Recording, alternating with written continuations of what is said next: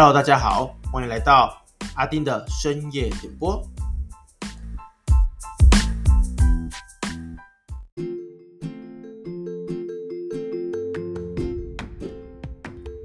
Hello everyone，欢迎来到阿丁的深夜点播频道，我是阿丁。那这一集呢，是我们这个频道的第六集。那上周呢，阿丁呢去台中开会，那参加了这个泌尿肿瘤医学会的一个半年会。啊，在开会的路上啊，然后走在这个路边哦，觉得自己都快要融化，实在是太热了。哦，那上礼拜呢，是我们这个节气的这个大暑的日子。那这大暑呢，是二十四节气的第十二个节气啊，是这个夏天的最后一个节气。好，在这个大暑时节呢，好要注意这个高温来袭所。带来的这个心浮气躁，在出门呢也要多注意这个防晒。在这个燥热的季节，啊阿丁在门诊哦，最近有遇到几个血精的病人来求诊。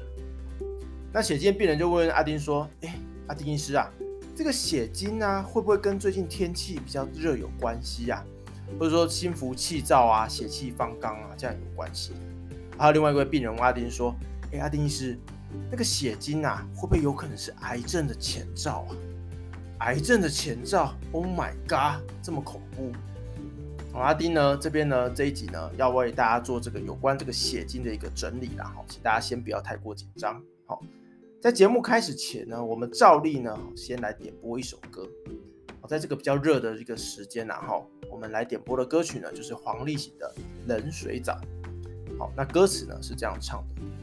快来一场冷水澡，狠狠从头冲到脚，管他爱不爱情，都随着泡沫放逐下水道。OK，那我们这个血精啊，好指的其实就是在精液中呢，可以看到血，或者是说棕色的一个分泌物。好，在美国呢，这个泌尿科医学会的一个杂志呢，其实在二零零七年呢，就有做一个有关这个血精的统整。在这个血精的病因上面呢，在历史上大家都会觉得说，哎，这个血精啊，就是跟性行为有关系啊，好像是呃，比如纵欲过度啊，或者说另外一派就说，哎，是不是长时间禁欲太久没有用啊，好等等所造成的。在比较早的研究了，觉得大概有七成的病人是特发型的，也就是说这七成病人是没有特别原因的，它就归因于特发型这样子。但是呢，随着这个诊断技术的进步啊。其实大概只有一成五的病人是归于特发型的，那其他的血精呢，其实都可以找到一个原因或是一个以上的原因这样子。那我们这个血精的原因呢，有哪些呢？像是呃发炎感染，好那个射精管的一个阻塞，或是储精囊的一个水泡，一些肿瘤，一些血管的一些异常，或是一些就是系统性的疾病、全身的疾病，一些医疗行为的伤害或是外伤等等所造成的。那阿丁呢？接下来为大家细细的来解说各种不同原因好的一个发生的一个机会，还有就是相关的一个疾病。那最常见、最常见的其实就是发炎感染的部分了。发炎感染大概占了四成的病人。那这些病原体呢，像是最多像是单纯疱疹病毒啊、P.E. 菌感染这些。哦，所以阿丁这边就认为了哈，像单单纯疱疹病毒、P.E. 菌感染这些，可能跟这些性病有关系，所以过去就想说啊，跟性行为有关系、纵欲过度有关系等等的，那可能就是因为那样子的一个人，他们在没有防护、做好防护的性行为下，那可能呢，这个性病的机会比较高，所以说血精的比例好像会比较高一点。好，那像是肠球菌的感染或尿浆菌的感染呢，这些这些泌尿道感染常见的这些疾这些细菌啊，也有可能会造成这个血精哦。那除了发炎感染之外呢，其他像是射精管的阻塞或是储精囊的水泡，这样结构上的一个异常呢，哦，也有可能会造成血精。那这个原因呢，可能是因为它阻塞哈所导致的这个管路的一个扩张。那管路扩张进一步胀大呢，就造成黏膜血管的破裂，进一步产生这个血精啊。那一些良性或恶性的肿瘤呢，也有可能跟我们这个血精有关系。那血管结构异常，想当然尔哈，就是血管异常嘛，所以就是。呃，血血就比较容易破裂破裂啊，流出来这样子是有可能的。好，那全身性的系统疾病呢，像是过去有病例有提到，有个病人啊，他那个血压没有控制，又血压两百多，哦，那是以除了头痛啊这些高血压常见的一个病症来做表现之外呢，他有血精的表现，这蛮特别的。然后最后呢，像是医疗行为啊或是外伤，哦，想当然了，这个一定是这个外力所造成的这个血管的一些问题。破裂啊等等的哦，产生一些血迹，这是可以去想象的。那林林总总的讲这些原因呢，我们从病人的角度来去看，血精呢是怎么样的一个疾病呢？在日本呢，二零一六年呢发表了一个一百八十九人的一个病例报告。那这个一百八九人的病例报告呢，它先排除了感染啊、发炎啊、肿瘤啊，哦这些我们已经找到原因的一些疾病啊，就是去找了无痛性血精的病例做一个观察，大概有八十八 percent 的病人啊，他会自发性的改善。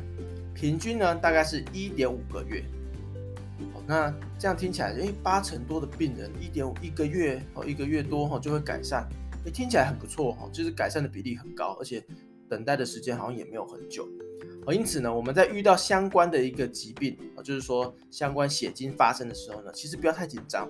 如果专业的医师呢已经帮你排除了一些呃发炎感染啊、肿瘤等等的情况，那其实我们能够做的就是安心的去等待，它可能会好这样子。那当然，如果有相关的问题啦，哈，还是建议大家先去找专业的泌尿科医师，哈，先去聊聊，做一些抽血啊，做一些理学检查，做一些影像的检查等等的，去做一些排除之后呢，我们再来去做这个后面治疗的一个建议。哦，对了，这边提到哈，我们平常发生一个疾病会多久去看医生呢？譬如说咳嗽好了，咳嗽可能大家可能会拖个两三天、三五天我才去看医生，但是血精呢？血精这样的疾病发生，大概多久会去看医生呢？过去有研究啊，大概有七成多的病人在发生第一次或第二次的血精呢，就会去找医师。其实这个现象呢，阿丁是觉得不错了，因为与其在家里担心害怕，不如就去医院找亲切的泌尿科医师聊聊，聊聊，哎，也检查一下，那就没事了，这样不是很好吗？那接下来回答前面病人第二个问题，哎，怎么样？的一个血精会跟这个肿瘤有关系？有多少人跟这个肿瘤有关系？又有哪些类的肿瘤呢？跟这个血精有关系那今年二零零二年呢，这个最新的一个男性学的一个杂志做一个整理，美国加州的泌尿科医生呢，收集了六万多个血精病例做分析，六万多个其实是蛮多的。哦，他们透过他们保险的资料库啊去分析了。先排除了在这个血精发生前就已经诊断出肿瘤的病人，也就是说这一群病人啊都是诶之前什么病都没有，好，那他们去做一个分析，只有万分之五，万分之五的人有射物腺癌，万分之一点六的有睾丸癌，而膀胱癌呢只有大概万分之零点七，听起来这些数字啊其实都很低了哈，因此呢，阿金认为啦，在这个血精跟肿瘤的关系上呢，它是有它的关系的。但是呢，大部分的病人呢都没有相关，所以呢，我们大部分的病人呢都不需要太过于紧张。而这些肿瘤呢也大多发生在四十岁以上，所以年轻的病人啊，如果说经过诊断排除，那其实我们可以建议病人就是说在家里就是等待，看他会不会好去。当然，如果一直没有好转，我们还有进一步更多的检查可以去做啊。专业的泌尿科医师会提供更好的一个建议，这样子。那前面有提到血气方刚，血气方刚听起来就是比较年轻人会发生的嘛，好，就年轻笑脸呐，我们在待机安呢，哦，那这个会做多安呢，那不同年龄层它发生血精的比例其实也是不一样的。那在这个研究中可以发现，年轻人小于二十四岁，它的发生血精的比率其实是最低的，好，最低的。而年龄五十五岁以上的这个中老年人呢，它发生的机会呢是最高的。这个年轻人跟中老年人发生的比例呢，可以相差到四倍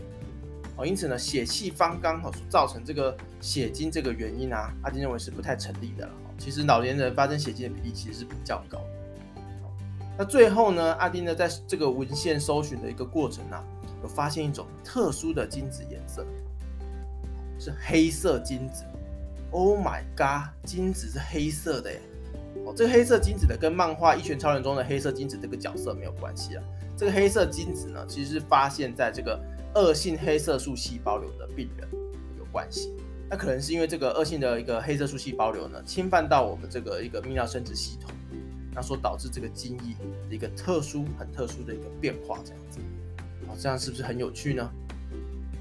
那最后呢，阿丁呢做一个同诊啊。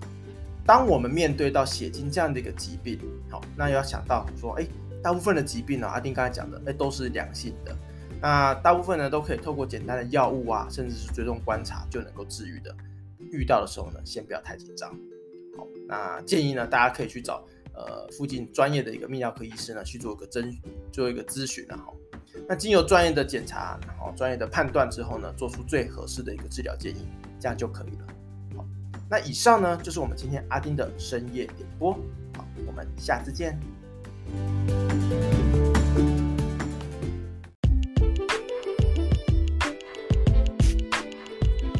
今天的阿丁深夜点播就到这里，朋友们，我们下次见。